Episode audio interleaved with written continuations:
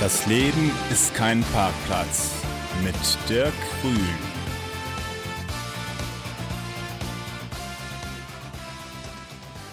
Hier ist das Freie Radio Kassel 105,8 mit der Sendung Das Leben ist kein Parkplatz und ich sage heute herzlich willkommen dem Experten für Versicherungen und Kapitalanlagen Christian Albert. Hallo Christian. Hallo Dirk, ich grüße dich. Ja, du kommst ja aus Fritzlar. Bist du gut durchgekommen hierher nach Kassel? Hast du das Studio gut gefunden? Aufgrund der Autobahnanbindung ist es hier überhaupt gar kein Problem, von Fritzlar nach Kassel zu kommen. Und äh, um die Uhrzeit ist auch noch alles frei gewesen. Da kann man auch noch gut durchfahren. Das ist nicht so wie um manchen Uhrzeiten immer rund um Frankfurt. Da steht man ja oftmals ein bisschen länger. Ja, in der Sendung sprechen wir darüber, was du für eine Vision hast, wie du deine Vision gefunden hast dann, was du einzigartig machst und vor allen Dingen, was du auch deinen Kunden für Nutzen bringst. Und außerdem hast du wie jeder Gast hier auch drei Fragen an Gewohnheitsdesigner mitgebracht. Was hast du denn für eine Vision, Christian? Meine Vision ist ähm, letztendlich den Gedanken der Kapitalanlage und da einen Schwerpunkt des Investmentfonds oder des Investmentgedanken nach vorne zu bringen und auch letztendlich äh, meine Kunden davon zu überzeugen, dass das eine sehr lohnenswerte Strategie ist, gerade wenn man es langfristig betrachtet. Wie bist du denn ähm, auf deine Vision gekommen? Ähm, ja, letztendlich, also ich habe hier in Kassel Wirtschaftswissenschaften studiert, im Schwerpunkt ähm, Investment auch.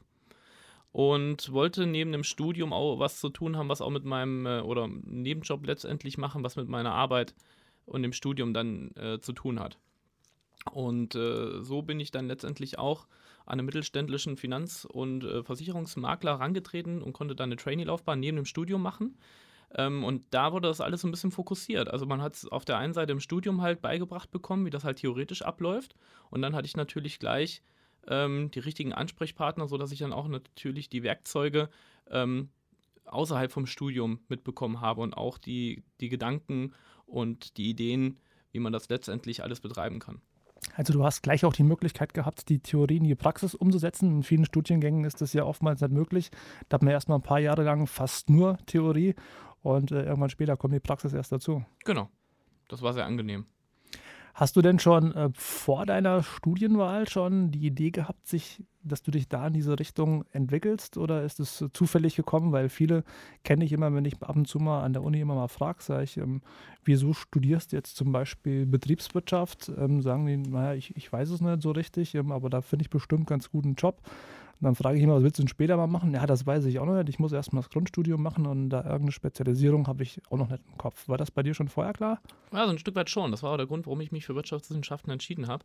Ähm, in, ja, so mit 18, 19 ist mir mal so ein Zitat über die Wege gelaufen. Ähm, und das besagt, es gibt zwei Arten, Geld zu verdienen. Ne? Entweder arbeiten wir für Geld oder das Geld arbeitet für uns.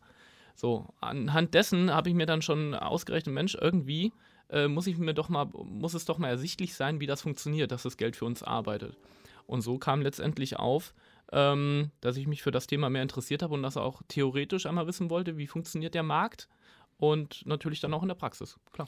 Also auch schon sehr früh mit angefangen, aber in Anführungsstrichen ja sehr früh, weil letztendlich bekommen wir in der Schule, was das Thema Finanzwissen ist, äh, Versicherungswissen, so gut wie gar nichts mit so ein bisschen Wirtschaft und Sozialkunde, wo es mal so ein bisschen angerissen wird, ja, was man alles für gesetzliche Versicherungen hat, oder? Ja, genau. Das ist auch ein bisschen schade, ehrlich gesagt, weil man kriegt natürlich so viel mit äh, in der Schule, was man am Ende des Tages vielleicht gar nicht so braucht. Jedenfalls nicht in dem Ausmaß, wie wir es beigebracht bekommen. Und da fehlt meiner Meinung nach auch in der äh, frühen Bildung, ähm, dass man letztendlich so ein bisschen an die Hand genommen wird und auch mal erklärt bekommt, zum Beispiel, was ist denn eigentlich ein Bausparvertrag? Oder wie funktioniert eigentlich eine Lebensversicherung? Weil was, was macht man als erstes, wenn man aus der Schule geht ins Arbeitsleben? Dann wird einem gesagt, Junge, du musst erstmal ne, vorsorgen, mach doch halt mal was. So, und was macht man da? Man weiß es halt letztendlich nicht. Und dann kommt man natürlich oft in die Versuchung, irgendwas zu machen, ähm, weiß letztendlich gar nicht, was das genau ist.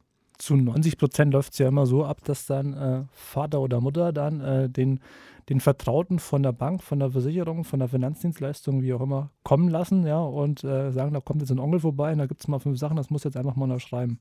Genau. Die meisten wissen ja gar nicht genau, was da jetzt gerade unterschrieben wird. Genau, man vertraut auch letztendlich den Eltern. Bei mir war es genauso im Übrigen. Ähm, bei mir war es noch so, ich bin nach dem, nach dem Abitur dann äh, zur Bundeswehr gegangen und da war dann letztendlich auch schon das erste Geld da. Ähm, Und dann war für mich auch die Frage, Mensch, ich will studieren, aber ich möchte gerne ein bisschen was von dem Geld, was ich verdiene, zurücklegen. Also habe ich erstmal eine Versicherung abgeschlossen und eine Kapitalanlage. Ob das am Ende des Tages gut war oder nicht, das war natürlich in dem Zeitpunkt äh, mir nicht bewusst. Du hast gerade eben angesprochen, war es dann auch bei der Bundeswehr gewesen? War das auch von dir ein Plan, äh, zur Bundeswehr zu gehen, ähm, da auch eine gewisse Zeit auch da zu bleiben, ähm, in Verbindung ähm, mit dem, was du dann gemacht hast? Ja, letztendlich schon. Also ähm, wir sind ja noch aus einer Zeit, wo faktisch eine Wehrpflicht existiert hat, wo wir faktisch, ähm, ich will nicht sagen hingehen mussten, aber schon noch andere Regelungen gab. Natürlich hätte man auch verweigern können, aber mich, ich war da offen für und mir hat es auch Spaß gemacht. Ich habe eine Reserveoffizierlaufbahn eingeschlagen, würde ich auch jederzeit wieder tun. Ähm, ich habe sehr viel gelernt in den zwei Jahren, wo ich aktiv war, ähm, auch was ähm, Menschenkenntnis äh, angeht. Ähm, das hat mich sehr äh, geprägt auch, ja. Also gibt es auch ein paar Sachen, wo du sagst, das hat dich auch beruflich letztendlich weitergebracht, um dass du mal eine gewisse Zeit auch bei der Bundeswehr warst. Natürlich, klar, auf jeden Fall. Du weiterhin auch jedem empfehlen, weil momentan haben wir ja jetzt ähm, keine Wehrpflicht mehr. Man kann das ja freiwillig machen den Leuten äh, zu empfehlen, äh, einfach mal da reinzuschnuppern, eine gewisse Zeit? Ja, auf jeden Fall. Also die Erfahrung, die man da halt sammeln kann, die kriegt man nirgendwo anders. Ähm, in meinem Fall war es letztendlich so, wenn man sich für diese Laufbahn ähm, entscheidet und dann Führungspositionen dann haben möchte, dann wird man mit Anfang 20 schon vor eine Gruppe von Soldaten äh, gestellt, die von der Stärke 10, 20, 50 Leute betrifft und dann sich da zu behaupten, das prägt dann natürlich schon für das ganze Leben. Das kann ich auch nur bestätigen. Ich war ja auch ein ein paar Jahre ja auch bei der Bundeswehr gewesen. Also die Führungseigenschaften äh, lernt man da sehr, sehr stark. Vor allen Dingen das, was du auch gerade eben gesagt hast, den Umgang mit Menschen, weil man hat vielleicht den gleichen Auftrag wieder, eine Grundausbildung zu machen oder irgendeinen Ausbildungsabschnitt äh, zu bewältigen mit den Menschen. Aber es sind halt immer ganz unterschiedliche Menschen und daher sind die Herausforderungen immer unterschiedlich, wo man dann auch extrem drin wachsen kann. Ja, du hast gerade eben gesagt, äh, im Studium ging es dann äh, los, dass du auch nebenher schon ähm, in diesem Bereich mit eingestiegen bist. Ähm, kannst du dich da noch so an die ersten Tage erinnern, was da so passiert ist? Ja, letztendlich schon. Also man hat natürlich eine ganze Menge von Wissen erstmal vermittelt bekommen, um überhaupt äh, die ersten Schritte mit zum Kunden machen zu können, wo man dann äh, mit einem anderen, mit dem Ausbilder ähm, letztendlich beim Kunden gesessen hat und die ersten Gespräche mitgenommen hat. Das war natürlich eine sehr spannende Zeit, ähm, weil man halt auch einfach viel gelernt hat und auch lernen musste. Gibt es da auch schon so ein Ereignis, wo du gesagt hast, Mensch, das könnte ich mir jetzt auch vorstellen, dass ich das später mal alleine mache, ohne dass da jetzt jemand mitgeht?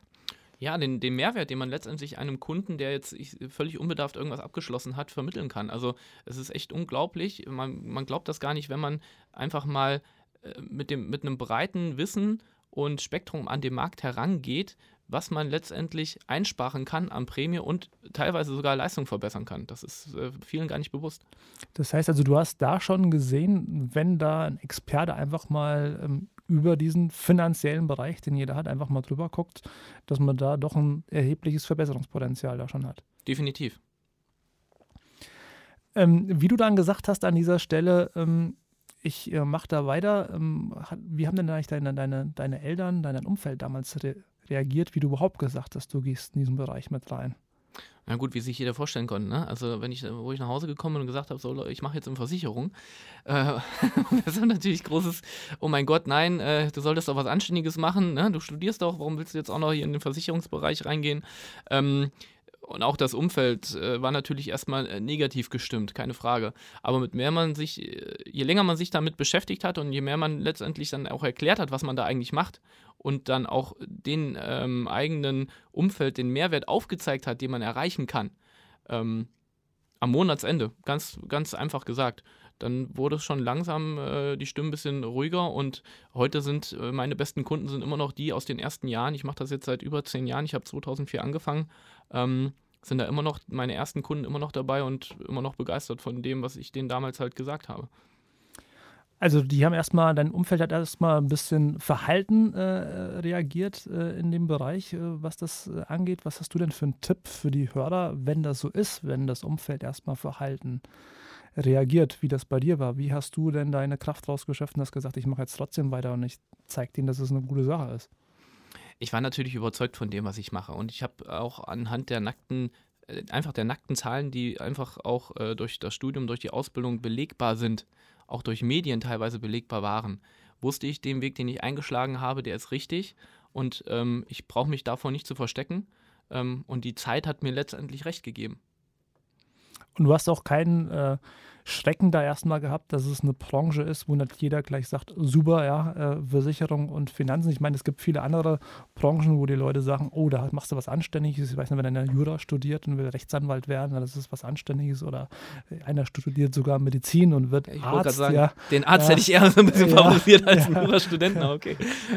Ja, äh, klar, ähm, ich habe es auch ein bisschen als Herausforderung gesehen. Uns hat halt einfach auch gepasst hier mit, mit Kassel, dem Studium, den, äh, dem, dem Ausbildungsgang, den ich halt neben dem Studium machen wollte. Es hat halt einfach alles zusammengepasst. Wie sind denn die ersten Kunden zu dir gekommen, damals, wie du die selbstständig gemacht hast? Äh, ja, letztendlich sind die Kunden gar nicht zu mir gekommen, sondern ich zu den Kunden. Ähm, ja. Wie hast du das damals gemacht? ja, ich habe letztendlich ähm, mein Umfeld darauf angesprochen, äh, dass ich jetzt was ganz Interessantes äh, mache und äh, ich das denen gerne mal vorstellen möchte. Hatten die dann alle gleich sofort gesagt, jawohl, Christian, komm bei mir vorbei? Ja, oder die wie saßen alle sofort griffbereit wie bei mir auf dem Sofa.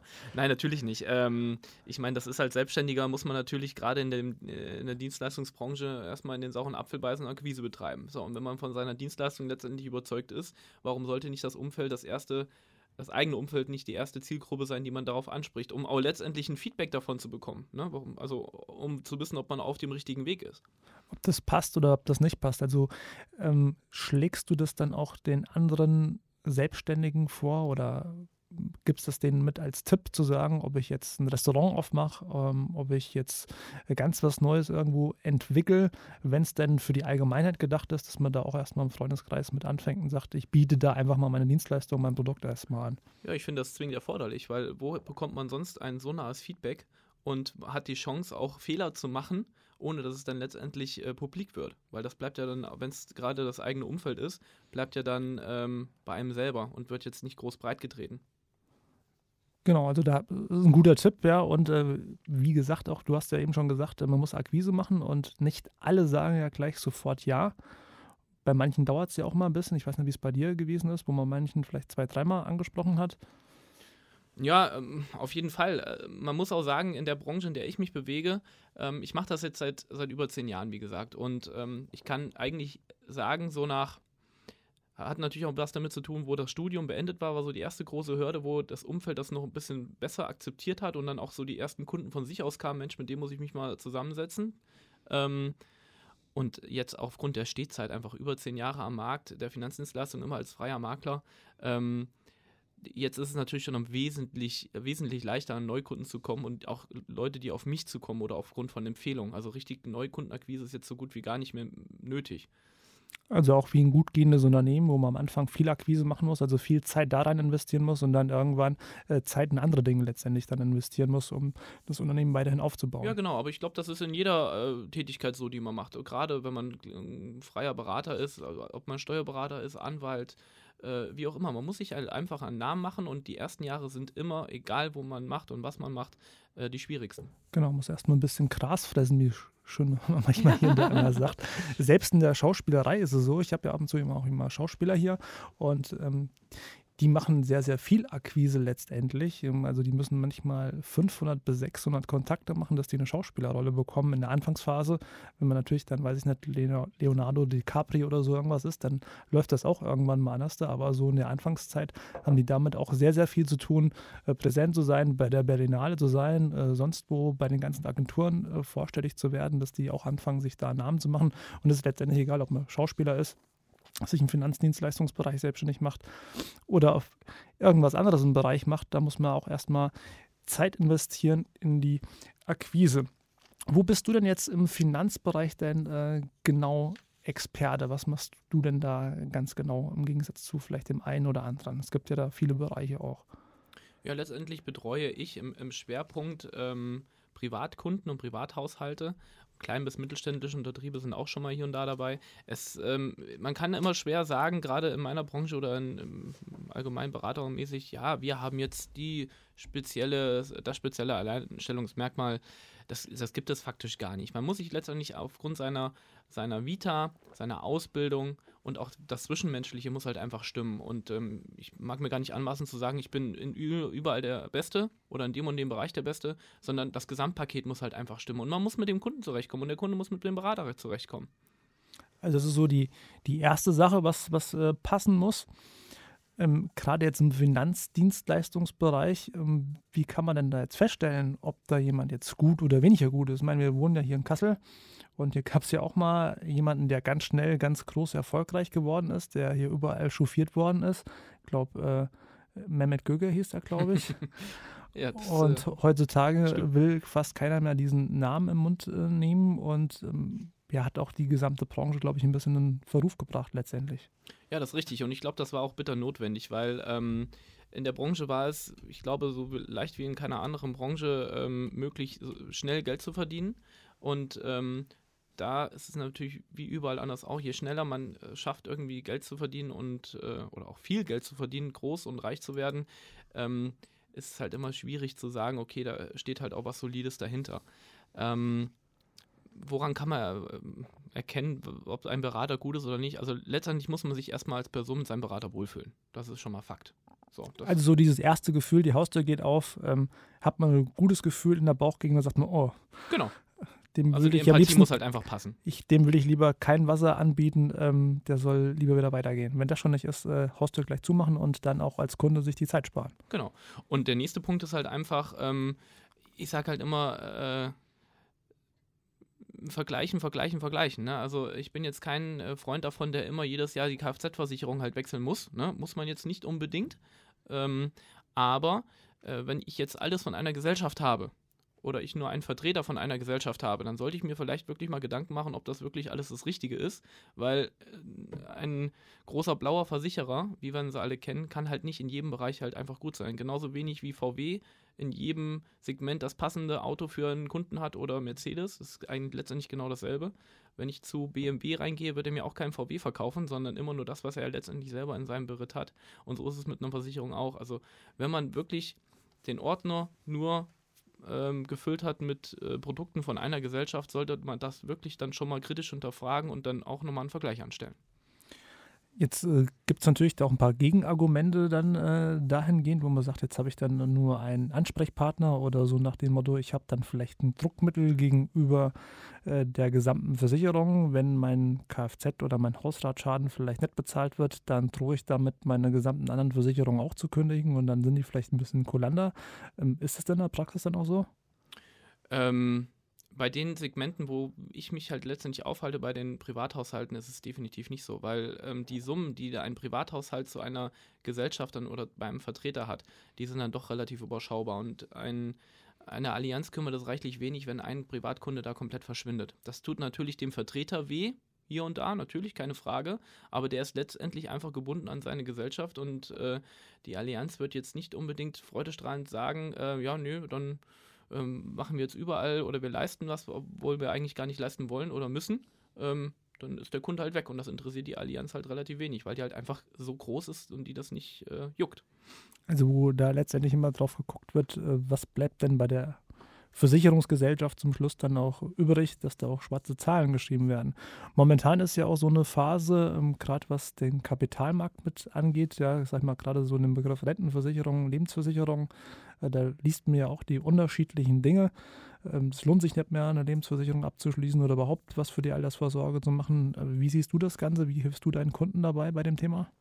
Ähm, ich finde das sehr schön, weil äh, daran sieht man auch den den Punkt, den ich eben halt gesagt habe mit der Vision und warum ich das alles gemacht habe. Vor zehn Jahren, wo ich damit angefangen habe, war der äh, Leitzins äh, oder der, sagen wir mal, der Garantiezins der Lebensversicherung noch bei 3,25 Prozent.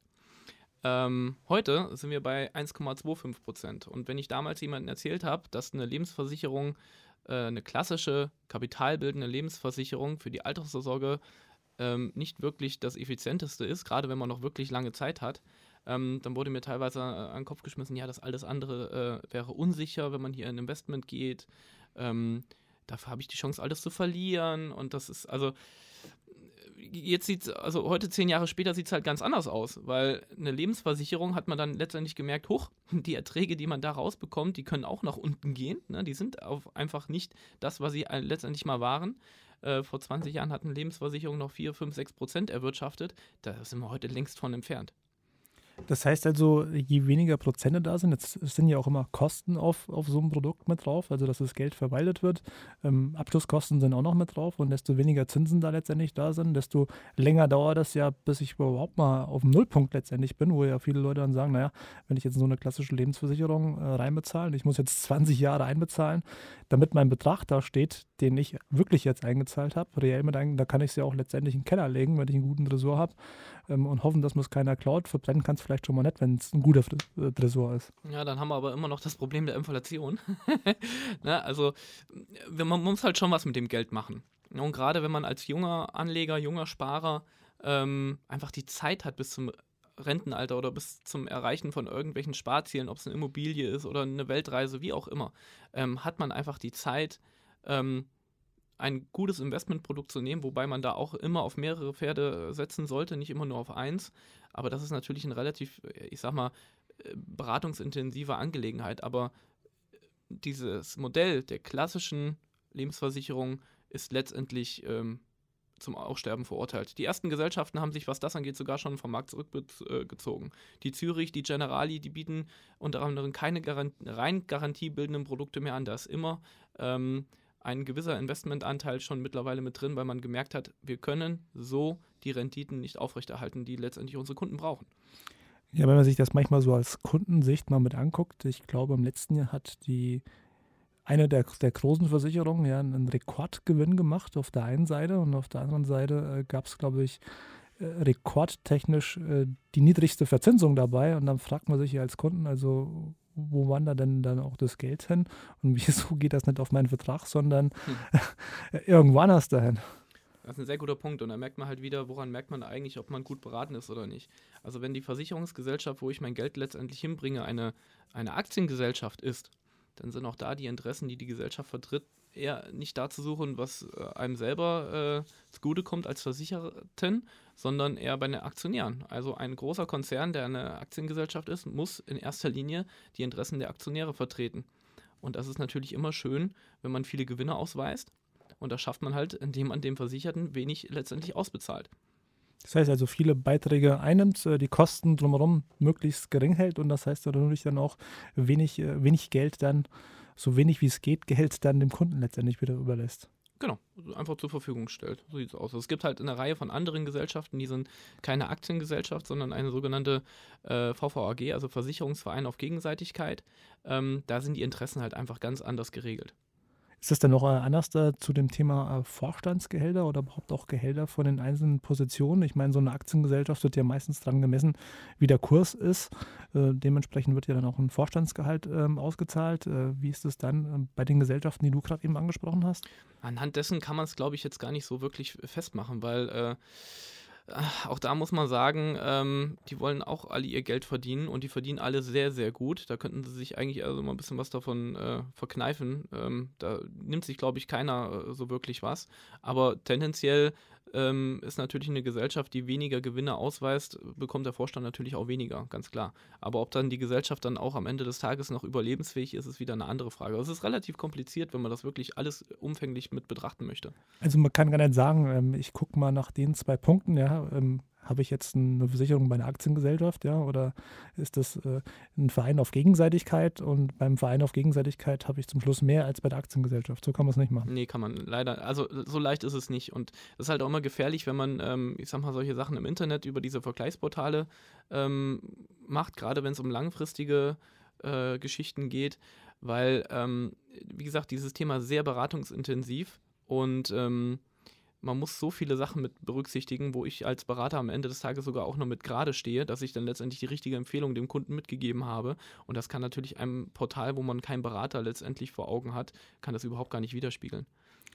Das heißt also, da kann jetzt auch ein Kunde dich jetzt dafür haftbar machen, wenn er sagt, ich will jetzt eine Altersvorsorge machen.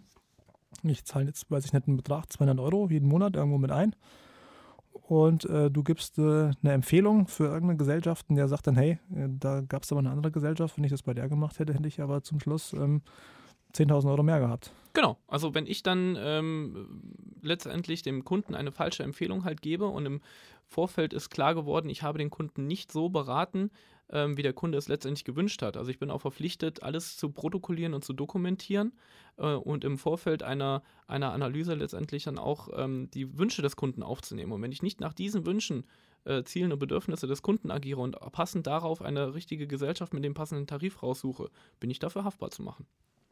Wie ist insgesamt deine Arbeitsweise? Wie gehst du letztendlich dann vor? Wie muss sich das ein Kunde vorstellen, der jetzt noch kein Kunde bei dir ist? Wie läuft das ab? Wenn er mit dir jetzt in Kontakt getreten ist? Ja, man macht letztendlich erstmal einen Ersttermin, ein, ich nenne es Kennenlerngespräch und eine Datenaufnahme. Da muss man halt, wie gesagt, dann ist erstmal das Wichtigste, dass man sich ne, ähm, versteht, dass man ähm, der, der Kunde den Berater sympathisch findet, ähm, aber ich auch als Berater mit dem Kunden zusammenarbeiten möchte.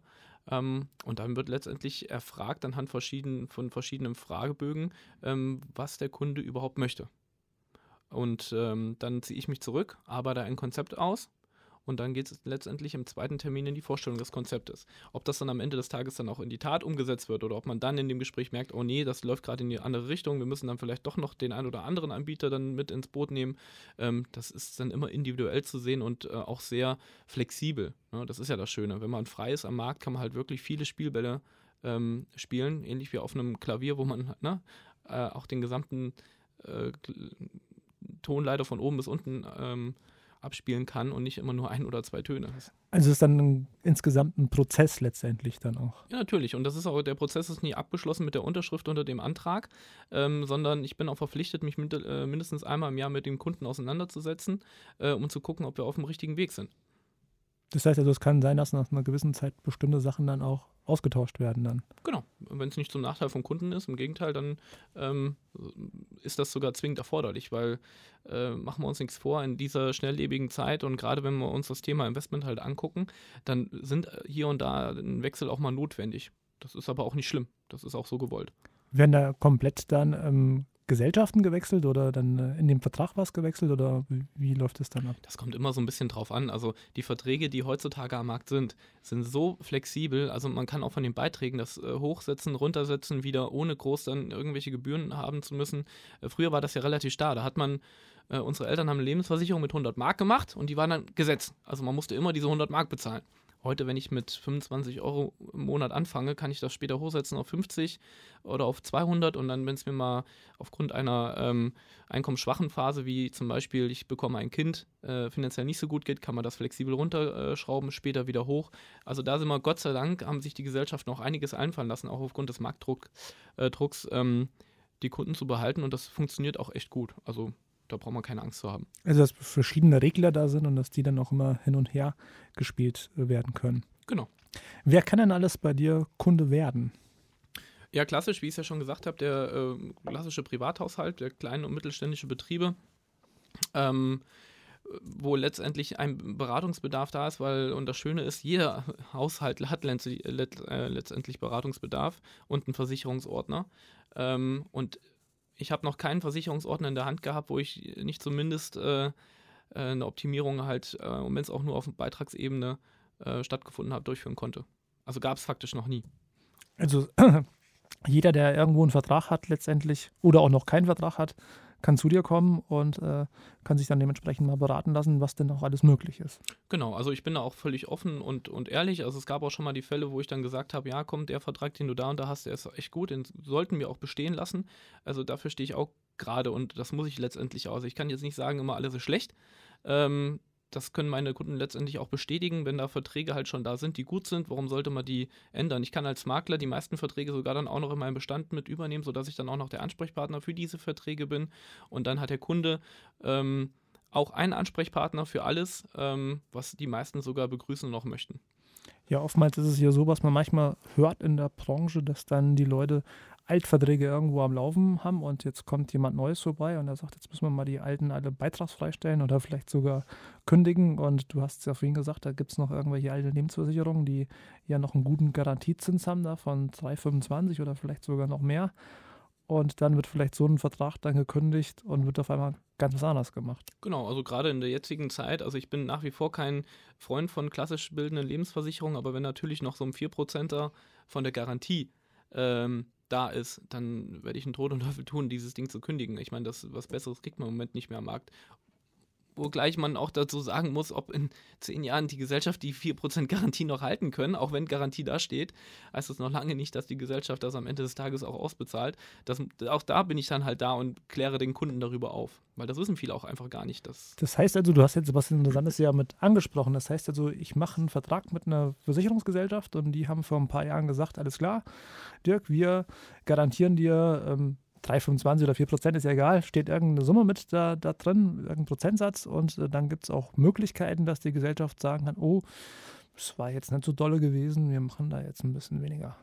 Ja, also wir sehen es jetzt gerade in den Medien, seit ein, ein zwei Jahren äh, wird das auch äh, echt breit getreten. Das ist ja auch mit dem Grund, warum der Garantiezins gesenkt wurde, weil die äh, Versicherer nicht mehr die Garantien halten können. Sie können sich das Geld letztendlich nirgendwo anders mehr ähm, für sich gut selber anlegen und damit kommen natürlich auch Altverträge stark ins Wanken, weil wenn ich vorher äh, auf eine Anleihe Bundesschatzbrief 5, 6, 7 Prozent garantiert bekommen habe, die gibt es heute einfach gar nicht mehr wie soll die Gesellschaft das in den Garantien überhaupt noch aufrechterhalten können?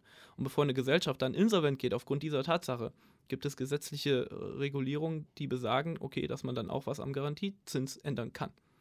Das heißt also, vor ein paar Jahren hätte eine Gesellschaft, wenn sie das schon gewusst hätte, eigentlich sagen können, komm her, wir garantieren jetzt mal 6%, nur mal angenommen. Und äh, nach einer Zeit ähm, sagen wir, naja gut, äh, bevor wir jetzt Insolvenz gehen und äh, der Markt hat sich anders entwickelt, da müssen wir halt ein bisschen weiter runtergehen. Genau, also da wird einfach ein äh, eine Anfrage gestellt bei der BaFin, beziehungsweise also das, Bundesamt für Finanzdienstleistungsaufsicht heißt es, kurz BaFin, ähm, muss das auch letztendlich überprüfen jedes Jahr, ob jede Gesellschaft das halt äh, einhält. Und wenn nicht, dann äh, wird dann halt der Riegel vorgeschoben und wird gesagt, so, alles klar, bevor jetzt die Gesellschaft wirklich insolvent geht, müssen wir den Garantiezins senken und vielleicht sogar ganz rausnehmen.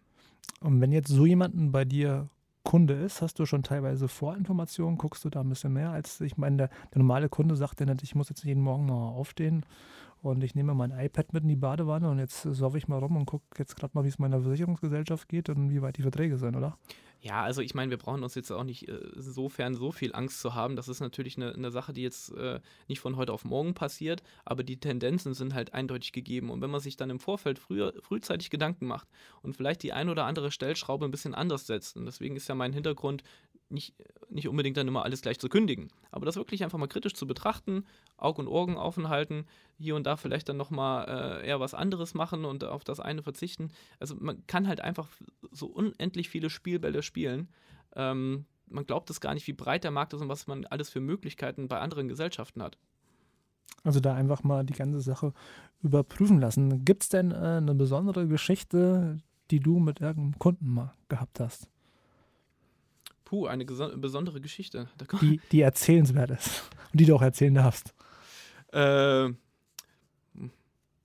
ah, letztendlich, äh, ähm, bis auf das äh, klassische, dieser Aha-Effekt, den ich halt immer wieder sehr, sehr schön finde und warum ich dann auch letztendlich weiß, warum ich denn diesen Job mache, dass man äh, einen Mehrwert wirklich rausholen kann. Ähm, ich meine, ich kriege natürlich immer mal solche Anfragen. Sag mal, Christian, ist denn mein Rasenmäher äh, äh, Roboter, den ich mir jetzt anschaffen möchte, ist denn denn irgendwie versichert, wenn der geklaut wird? Ne? Also so, wo ich auch erstmal so denke, so hups, äh, da müsste man jetzt nochmal drüber nachdenken. Glücklicherweise konnte ich sowas in der Regel auch immer wieder bejahen. Ähm, aber jetzt ist jetzt was ganz. Ich habe auch Gott sei Dank noch keine größeren Sachen, dass einer meiner Kunden, der unterschrieben hat, am nächsten Tag nicht mehr aufgewacht ist äh, und da die Versicherungssumme gleich fällig wäre. Das habe ich Gott sei Dank noch nicht erlebt. Wird wahrscheinlich leider kommen irgendwann. Also das ist halt. Sind noch jung deine Kunden? Ja, in der, in der Regel schon, ja. Also irgendwann äh, wird vielleicht auch so. Aber dafür ist es ja letztendlich auch mit da, ja. Also wenn halt ein besonderer Schadensfall oder hast du mal einen besonderen Schadensfall mal gehabt, wo die Leute sich gefreut haben, dass du vorher da warst? Ja, äh, in der Tat. Ich habe eine, eine Kundin mal übernommen ähm, und die äh, hat sich halt herausgestellt, dass sie halt nicht mehr arbeiten kann. Und da sollte die sogenannte Berufsunfähigkeitsversicherung sollte letztendlich äh, bezahlen. Ähm, den Vertrag habe ich damals nicht selber gemacht, denn das war auch so ein Fall, den ich übernommen habe ähm, und auch den Vertrag in meinen Bestand übernommen habe. Es hat sich nun leider herausgestellt, dass die Kunde nicht wirklich wahrheitsgemäß die Fragen in dem Antrag beantwortet hat. Ähm, Konsequenz war halt, dass die Versicherungsgesellschaft äh, von den Leistungen halt frei war. Ne? Also vorvertragliche Anzeigepflicht verletzt, äh, Versicherer ist leistungsfrei und behält sogar die Beiträge ein. Das war natürlich in dem Moment für die Kunden nicht wirklich schön.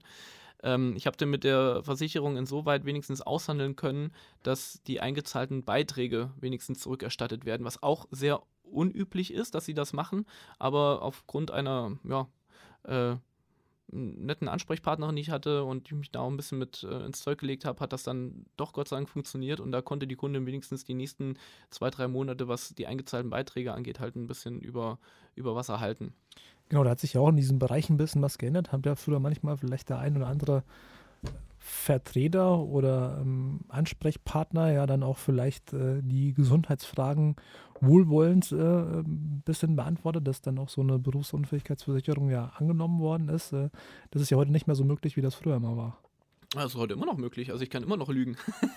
ne? Also wenn ich, wenn ich wirklich, äh, also äh, davor ist sei bei jedem gewarnt. Also wer denkt, die Versicherungsgesellschaft kommt da nicht raus, was ich mal äh, wegen Bandscheibenvorfall äh, in Behandlung war oder vielleicht sogar ein Krebsleiden hatte, die werden das ganz sicher rauskriegen. Ne? Und zur Not wird dann halt auch immer, was heißt zur Not? Also die fragen die Krankenkasse an und die weiß, wo man überall wann war und weswegen.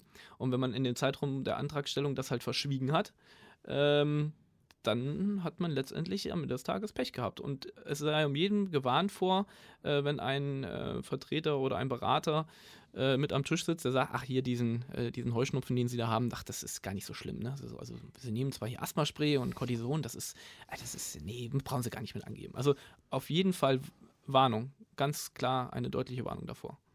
Wie können denn die Leute jetzt mit dir in Kontakt treten? Ähm, ja, letztendlich ist es heutzutage relativ leicht. Ähm, man kann natürlich einfach meinen Namen googeln. Ich glaube, das äh, funktioniert auch schon ganz gut, wenn man Christian Albert und äh, Versicherungsmakler angibt. Ähm, wenn man es ganz genau machen möchte, äh, meine Firma nennt sich Kassikura, äh, K-A-S-S-E, K-U-R-A, ähm. Äh, da ist letztendlich meine, meine Homepage mit gesamten anderen Kontaktdaten. Ähm, wie bin ich aus den, auf den Namen gekommen? Ist auch letztendlich ganz einfach. Ähm, prinzipiell ähm, der Name Kassel kommt halt drin vor, als hier als Standort, sehr schön. Ähm, und äh, Assekuranz, also letztendlich bin ich ja auch ein Assekuranzmakler und habe einfach letztendlich die beiden Sachen miteinander verknüpft. Und wer sich das Logo ganz genau anguckt, wird auch ein bisschen äh, erkennen, dass man auch da drin wieder den äh, Kasseler Spirit äh, erkennt und auch wieder spiegeln bekommt. Also, obwohl du von Fritzlar kommst, können auch Kunden hier äh, aus Kassel kommen für dich. Aber natürlich. Gut, ja, kommen wir zum letzten Bereich äh, der Sendung. Und zwar der letzte Bereich, äh, da tauschen wir mal ein bisschen die Rollen. Die Plätze behalten wir bei. Und zwar ähm, stellen dann immer die Gäste Fragen an mich, an den Gewohnheitsdesigner. Was hast du denn für Fragen mitgebracht? Ja, Dirk, ähm, ich meine, wir kennen uns ja jetzt auch schon ein, ein bisschen, aber so ein, ein paar Sachen weiß ich auch von dir, aber was mich dann immer so ein bisschen dann doch interessiert, ähm, was vielleicht auch hierher ganz gut passt, wie bist du eigentlich auf den Namen Gewohnheitsdesigner gekommen? Ja, den Namen Gewohnheitsdesigner habe ich mal im Seminar gefunden. Und zwar war das wie folgt gewesen. Es waren so 50 Leute im Seminar mit drinnen und jeder hat angefangen, sich vorzustellen. Und du kennst es ja immer, wie das immer mit diesen Vorstellungsrunden ist. Da war dann einer, der hat eine Tankstelle gehabt, und einer hat ein großes Restaurant gehabt, und einer eine Metzgerei und so weiter. Und ich war gerade so an meiner Berufsfindung gewesen. Vor allen Dingen haben die riesenlange Geschichten immer dazu erzählt. Und es war einem Nachmittag gewesen in Richtung Abend und äh, ich hatte vorher nichts gegessen gehabt und ich hatte Hunger. und dann kam das immer näher und dann bin ich dann aufgestanden habe gesagt, ich bin der Dirk, ich komme aus Kassel und ich bin Gewohnheitsdesigner. Und jetzt darf sich der Nächste vorstellen, damit wir dann zum Essen kommen. Und habe mich wieder hingesetzt.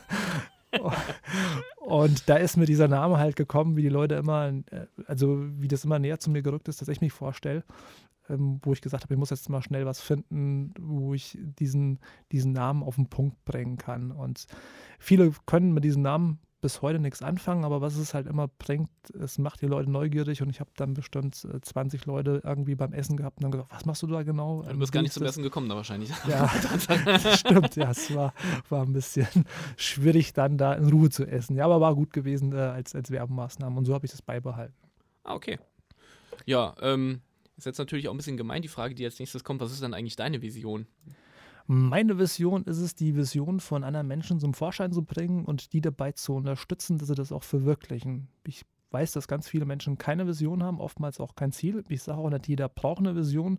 Nur jeder, der ein Unternehmen hat, sollte eine Vision haben, um einfach so leichter an Kunden zu kommen und vor allen Dingen auch, wenn er wachsen will, dann auch einfacher in Zukunft an Mitarbeiter zu kommen. Und wer sich dann auf diesen Weg begibt, und das weißt du selbst, da gibt es ganz viele Sachen, die dann geändert werden muss, wo man Unterstützung braucht. Und soweit ich selbst Unterstützung geben kann, gebe ich die selbst. Aber ich habe halt auch ein riesengroßes Netzwerk, wo ich dann die Leute vernetze mit anderen Menschen, damit sie einfach und schnell auch mit guten Menschen zusammenkommen, um dann auch diese Vision zu verwirklichen.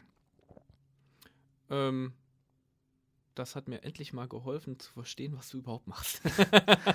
so einfach ist es, in der Radiosendung einfach mal die Frage zu stellen. Ja, ausgezeichnet. Äh, äh, äh. Ähm, wie schaffst du es denn selber jeden Morgen, dich zu motivieren? Ja, dadurch, dass ich die Vision habe, ähm, wenn ich morgens mit aufstehe, dann denke ich, wenn ich heute wieder irgendwo jemanden finde, den ich vielleicht mit einer Frage, deswegen habe ich mittlerweile auch bei Facebook immer jeden Tag immer eine Frage mit drin, vielleicht so weit ähm, einen Reiz verschaffen kann, dass es genau die richtige Frage für ihn ist und dass er vielleicht dem Ganzen ein bisschen näher kommt. Äh, das ist für mich Motivation genug, um auch jeden Tag mit aufzustehen und auch morgens schnell aus dem Bett mit rauszukommen, weil ich finde, gerade so die Statistiken, die das hergeben, dass über 80 Prozent der Menschen keine hohe emotionale Bindung zu ihrem Unternehmen haben und damit auch keine hohe emotionale Bindung zum Beruf haben, sondern einfach nur an die Arbeit gehen, dass halt am Monatsende der Kühlschrank voll ist, dass da sehr, sehr viel in unserem Land verloren geht. Dass die Leute krank werden, dass aber auch sehr viel Kapital verloren wird. Und wenn da die Menschen wieder ein Stückchen näher kommen und sagen, hey, ich mache was, was ich gerne mache, oder ich habe halt auch ein Unternehmen gefunden, da ist ein Visionär mit da, der auch für uns Menschen mit da ist, dann haben wir insgesamt auch was äh, für das ganze Land getan. Ich denke, wenn wir da mal von 80 Prozent das runterbringen würden auf 60 Prozent, also 20 Prozent mehr, eine hohe emotionale Bindung zum Unternehmen, zu ihrem Beruf haben, das ist jedes Wirtschaftsprogramm, was in den letzten Jahren irgendwie auferlegt worden ist, ähm, wird dann Schatten gestellt. Ja, schön. Also kann ich, also das kann ich auch einfach nur bestätigen. Ich meine, man hat, äh, das Schöne ist, hier in Deutschland hat man wirklich ein paar Vorzeigeunternehmer. Ähm, einfach an Manfred, Manfred Krupp von Trigema. Also das ist für mich auch der, der Unternehmer schlechthin, den wir halt hier in Deutschland haben. Wir haben Gott sei Dank eine, eine Reihe von solchen Personen, wobei man bei ihm natürlich auch sagen muss, ähm, man muss auch irgendwann den Absprung schaffen. ja, aber das, ich glaube, gerade wenn die Menschen da halt so mit dem Herzblut mit dabei sind und ähm, dann hört man da einfach nicht mit auf, weil da steht nicht nur dieser finanzielle Gedanke im Vordergrund, sondern bei denen, das sind doch richtige Visionäre. Ja, du hast ihn gerade angesprochen, den Herrn Krupp. Ähm, das merkt man da, dass der es echt geschafft hat, in Deutschland ja über, glaube 1200 Arbeitsplätze zu sichern und da ja auch im Vordergrund bei dem drin steht, eine Ausbildungsgarantie für alle Kinder der Mitarbeiter zu geben, wenn sie denn einen Schulabschluss haben. Und das ist Hut ab letztendlich. In einer Branche, wo man sagt, jeder andere lässt die, die Klamotten ja irgendwo in Taiwan oder sonst wo, oder was für Bedingungen auch immer produzieren und er macht das noch in Deutschland. Also ist es möglich. Und wenn wir wieder mehr von dieser Sorte haben und die auf der ganzen Welt haben, dann können wir vielleicht auch hier unsere Klamotten herstellen und vielleicht können dann auch die in Taiwan oder in China oder sonst wo Sachen auch für sich selbst herstellen und brauchen nicht so viel die Schiffe immer hinherfahren zu lassen. Ja, das wäre natürlich sehr wünschenswert, diese, diese Vision, sondern wieder jetzt eine ganz andere. Genau, das äh, da nach vorne zu bringen. Ja, ich habe gerade eben auf die Uhr geguckt, die Zeit ist vergangen wie im Flug. Es hat sehr, sehr viel Spaß gemacht, äh, mit dir die Sendung hier machen zu dürfen und auch mal einen Einblick zu bekommen in den Bereich der Finanzen, in den Bereich der Versicherung und wie du dein Unternehmen mit aufgebaut hast. Was hast du denn für einen abschließenden Satz an die Hörer? Was sind da deine abschließenden Worte? Ja, erstmal auch vielen Dank, lieber Dirk, dass äh, du mich hierher eingeladen hast, dass ich äh, die Chance bekommen habe, äh, das vorzustellen und meine Vision darzulegen. Ähm, was habe ich als letztes noch für die Hörer? Ähm, ja, immer Augen und Ohren, Augen und Ohren offen halten. Ähm, drum prüfe, wer sich ewig bindet, ob er nicht was Besseres findet. Ne? In diesem Sinne, einen schönen Abend allerseits. Das ist natürlich ein sehr, sehr schönes Abschlusswort von dir. Dir vielen Dank dafür. Ja, ich wünsche euch auch noch ein äh, schönes Wochenende. Vor allen Dingen immer viel Power, viele Inspirationen und geniale Gewohnheiten, bis es wieder heißt, das Leben ist kein Parkplatz.